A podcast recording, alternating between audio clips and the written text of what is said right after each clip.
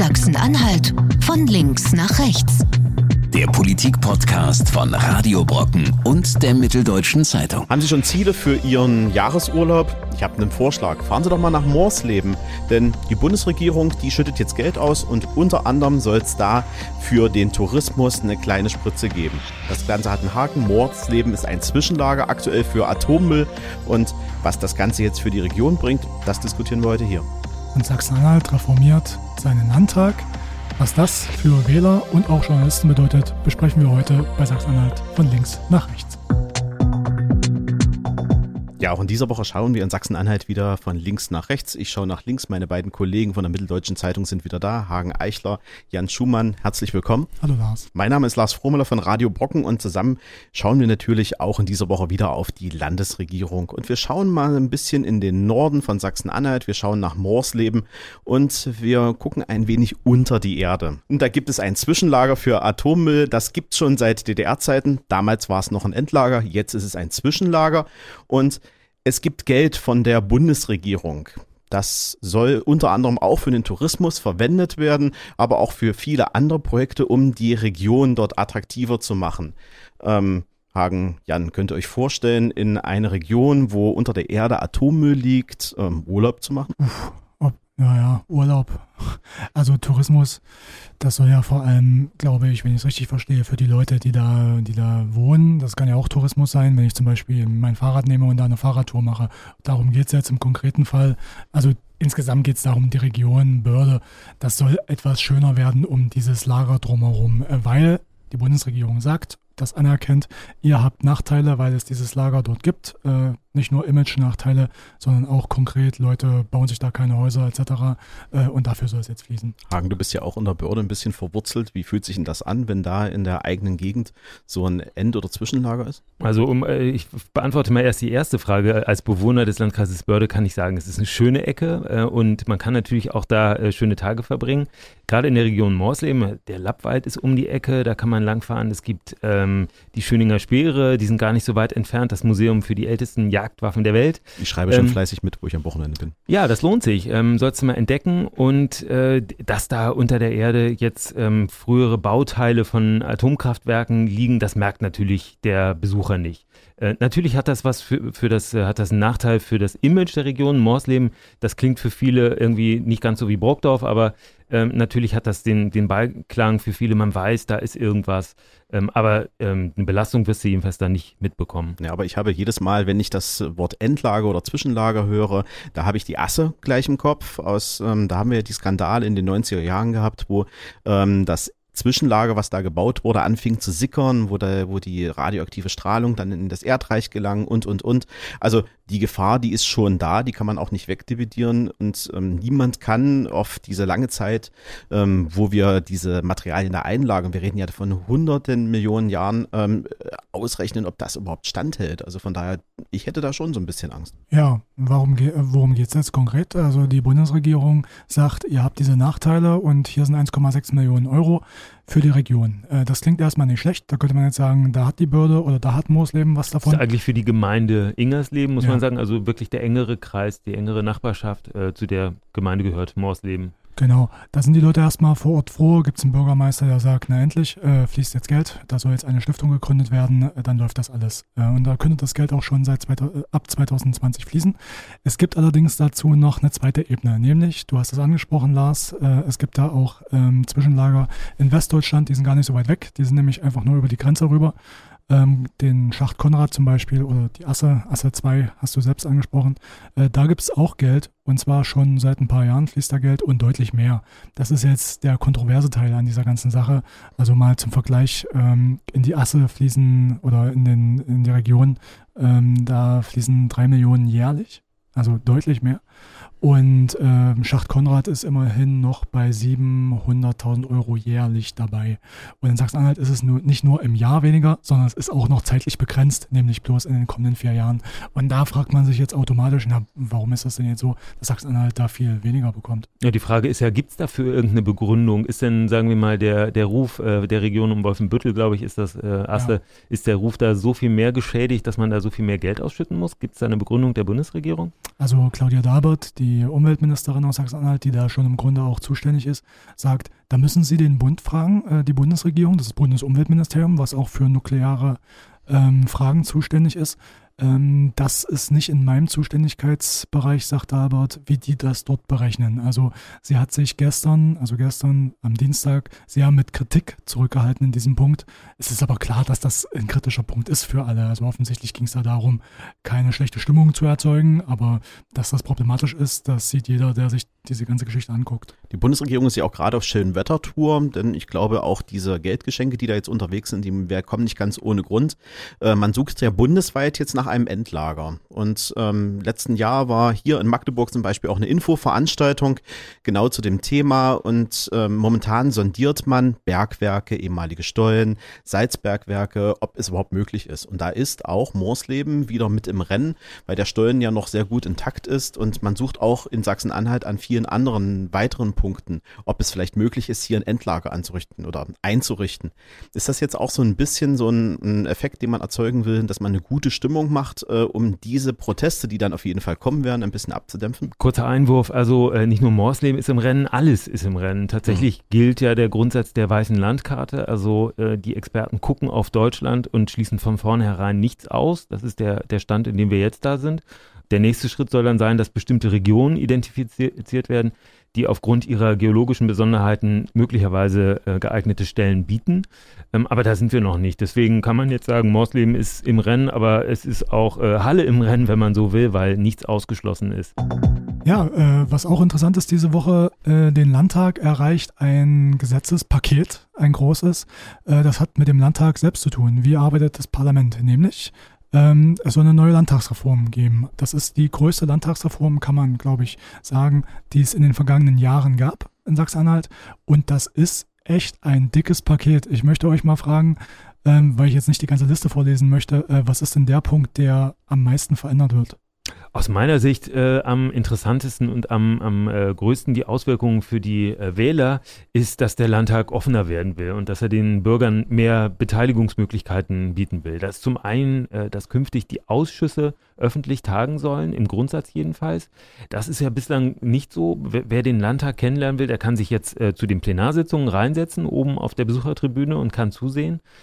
Wenige machen es, äh, aber möglich ist es. Aber die Ausschüsse, in denen ja die eigentliche Arbeit passiert, die tagen bisher immer hinter verschlossener Tür und die Mitglieder dürfen auch nicht mal erzählen, was sie da gerade ähm, beraten und entschieden haben. Also das ist tatsächlich verboten und das soll künftig anders werden. Soll sogar künftig so sein, dass man im Livestream dann zusehen kann, was da beschlossen wird. Und der andere Aspekt ist der, dass die, dass es künftig leichter ist, Bürger äh, Volksbegehren auf den Weg zu bringen. Das ist ja die Möglichkeit für die Wähler, direkt Gesetze anzuschieben, also ohne die Volksvertreter selbst Gesetze äh, durchzubringen. Und da ist das Quorum äh, vorgesehen zu sinken von neun Prozent der Wähler, die äh, unterschreiben müssen, auf sieben Prozent. Volksbegehren sind ja extrem selten. Es gibt jetzt gerade eins äh, Mal, äh, ich glaube, das ist das zweite überhaupt erst in der Landes äh, Geschichte. Ist das ein guter Punkt? Also ist das gut, auf dieses Quorum zu senken? Auf jeden Fall. Also wenn wir sehen, gerade das Volksbegehren, was jetzt gerade auf den Weg gebracht wurde, das hat ja eine unglaublich hohe Hürde. Also äh, wenn wir sehen, wie viele Menschen in Sachsen-Anhalt überhaupt dafür votieren müssen, damit das in den Landtag hineinkommt, wenn da die, die Schwelle einfach nach unten gesetzt wird und wenn die Formalia einfach auch ein bisschen einfacher sind. Also wir hatten uns ja in, vor zwei Wochen, als es losging, auch mal über die Zettelwirtschaft äh, unterhalten, die da jetzt unterwegs ist, dass man äh, für jeden jeden äh, Wahlbezirk eine extra Liste anlegen muss und immer genau gucken muss, dass derjenige, der da auch unterschreibt, auch auf dem richtigen Wahlbezirk unterschreibt und, und, und. Ähm, das ist ja für die Leute äh, vor Ort, die in, in, den Straßen und in den, äh, in, in den Gemeinden unterwegs sind, um die Stimmen zu sammeln, ein Heidenaufwand und das muss einfacher werden, ganz klar. Ja, äh, Hagen, du hast die Ausschüsse angesprochen, äh, die dann grundsätzlich öffentlich sein sollen. Das heißt, es gibt auch Ausnahmen. Also wenn es da um Der Innenausschuss nehme ich mal an, oder? Den alle Ausschüsse. Mhm. Na, nee, der, für den Innenausschuss gilt es auch grundsätzlich mhm. öffentlich. Aber wenn zum Beispiel firmeninterner eine Rolle spielen würden, mhm. also wo sehr sensible Daten einfach äh, offengelegt werden würden, dann wird die Öffentlichkeit da weiterhin ausgeschlossen. Aber ich will da nochmal kurz drüber sprechen. Die Frage, warum das überhaupt wichtig sein kann, dass das öffentlich tagt. Also ein Beispiel ist, vor zwei Wochen, glaube ich, war das, war die Zukunft des Landeskriminalamtes im Innenausschuss. Da ging es um das marode Gebäude. Das mhm. ist mutmaßlich gesundheitsgefährdend, wenn man da arbeitet, mhm. weil da so Glaswolle. Glaswolle mhm. und, und äh, künstliche Fasern rausrieseln, wenn es schlecht läuft. Ähm, da war jetzt die Frage, was passiert mit dem Gebäude? Und da hat das Finanzministerium, was zuständig ist für Gebäude, für Immobilien, äh, sich ein bisschen in der Öffentlichkeit bis dahin gedrückt. Was passiert bis dahin? Wird es neu gebaut? Wenn ja, äh, wann wird es neu mhm. gebaut? Da gab es immer kaum Antworten. Im Innenausschuss können die sich nicht drücken. Mhm. Da hat das Parlament ähm, das Recht zu erfahren, was plant die Landesregierung. Dafür gibt es Selbstbefassungsanträge etc.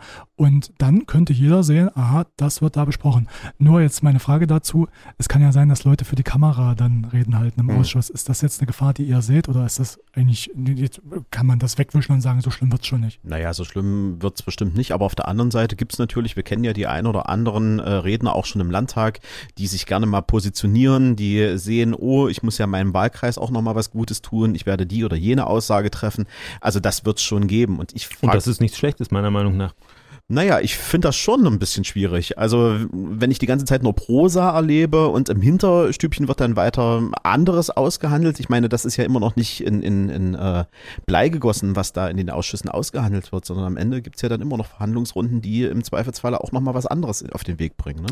Ja, die, die äh, Ausschüsse sind schon das Arbeitsgremium und da wird sehr, sehr viel beredet. Und wenn man jetzt ähm, sagt, nicht der, also wenn man dem Landtag nicht nur so ein kleines Schaufenster gönnt, wo die ähm, Zuschauer das sehen können, was die Politiker wollen, sondern wenn man wirklich alle Räume öffnet, ähm, dann ist das, glaube ich, äh, schon gut, weil sich äh, die Menschen einfach selbst ein Bild machen können. Das wird im Alltag gar nicht so sein, dass da Massen reinströmen, aber allein die Möglichkeit, äh, dass jemand reinkommt, sagen wir mal ein Vertreter einer Bürgerinitiative oder ähm, ein, ein Verein oder sonst irgendwie ein interessierter Mensch, der vielleicht einen Blog betreibt oder so, die Möglichkeit wird schon die Vorbereitung verändern. Ich glaube, dass die Leute, äh, dass die Politiker dann genauer überlegen, auch wie sie da auf auftreten. Und wenn sie da ähm, für ihren Wahlkreis was erreichen, warum sollen sie das auch nicht sagen? Also ich finde äh, die, das ist Mechan die Mechanik dahinter, dass man das auch als Livestream anbietet, die finde ich zum Beispiel sehr spannend.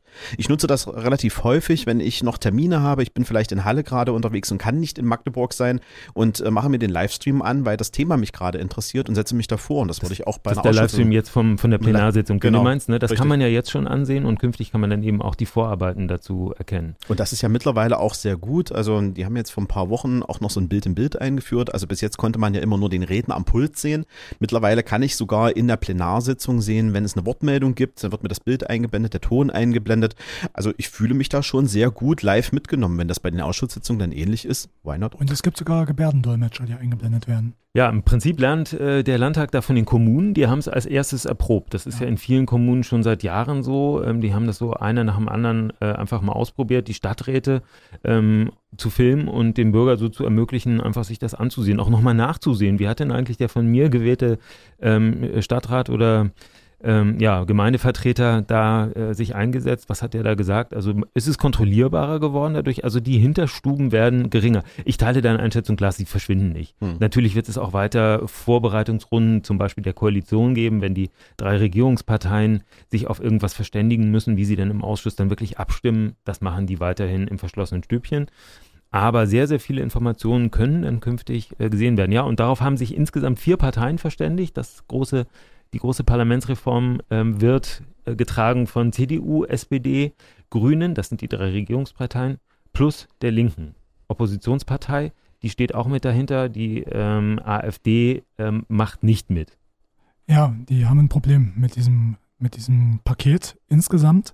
Die haben zwar auch ein paar Punkte, bei denen die sagen, da sind wir sehr einverstanden. Zum Beispiel Volksbegehren, wir haben darüber gesprochen, das finden die gut, dass das Quorum gesenkt wird.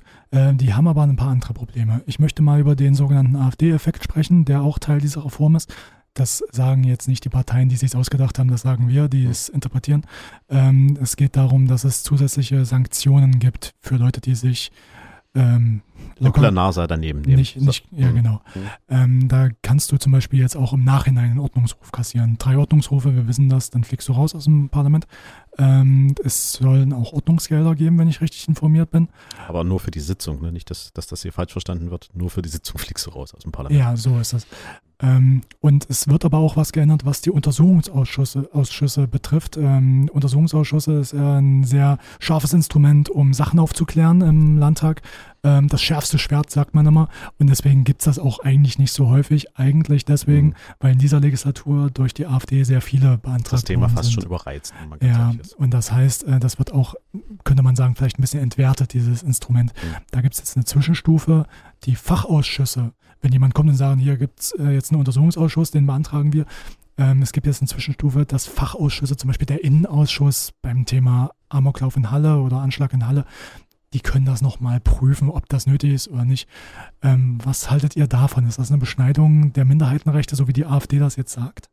Naja, wenn ich mir das jetzt angucke, wenn es wirklich zu dieser Transparenz kommt, dass die Ausschüsse öffentlich tagen, dann äh, macht es auch schon Sinn, diese ähm, Urausschüsse ein bisschen zurückzufahren, denn dann habe ich ja auch den Einblick in die Urausschüsse, die tagen ja dann nun wiederum öffentlich, da kann ich hineingucken, da kann ich sehen, was da passiert, zumindest als Interessierter. Du die Zeugenbefragung kannst genau, du dir angucken. Richtig, genau. Den Rest aber nicht.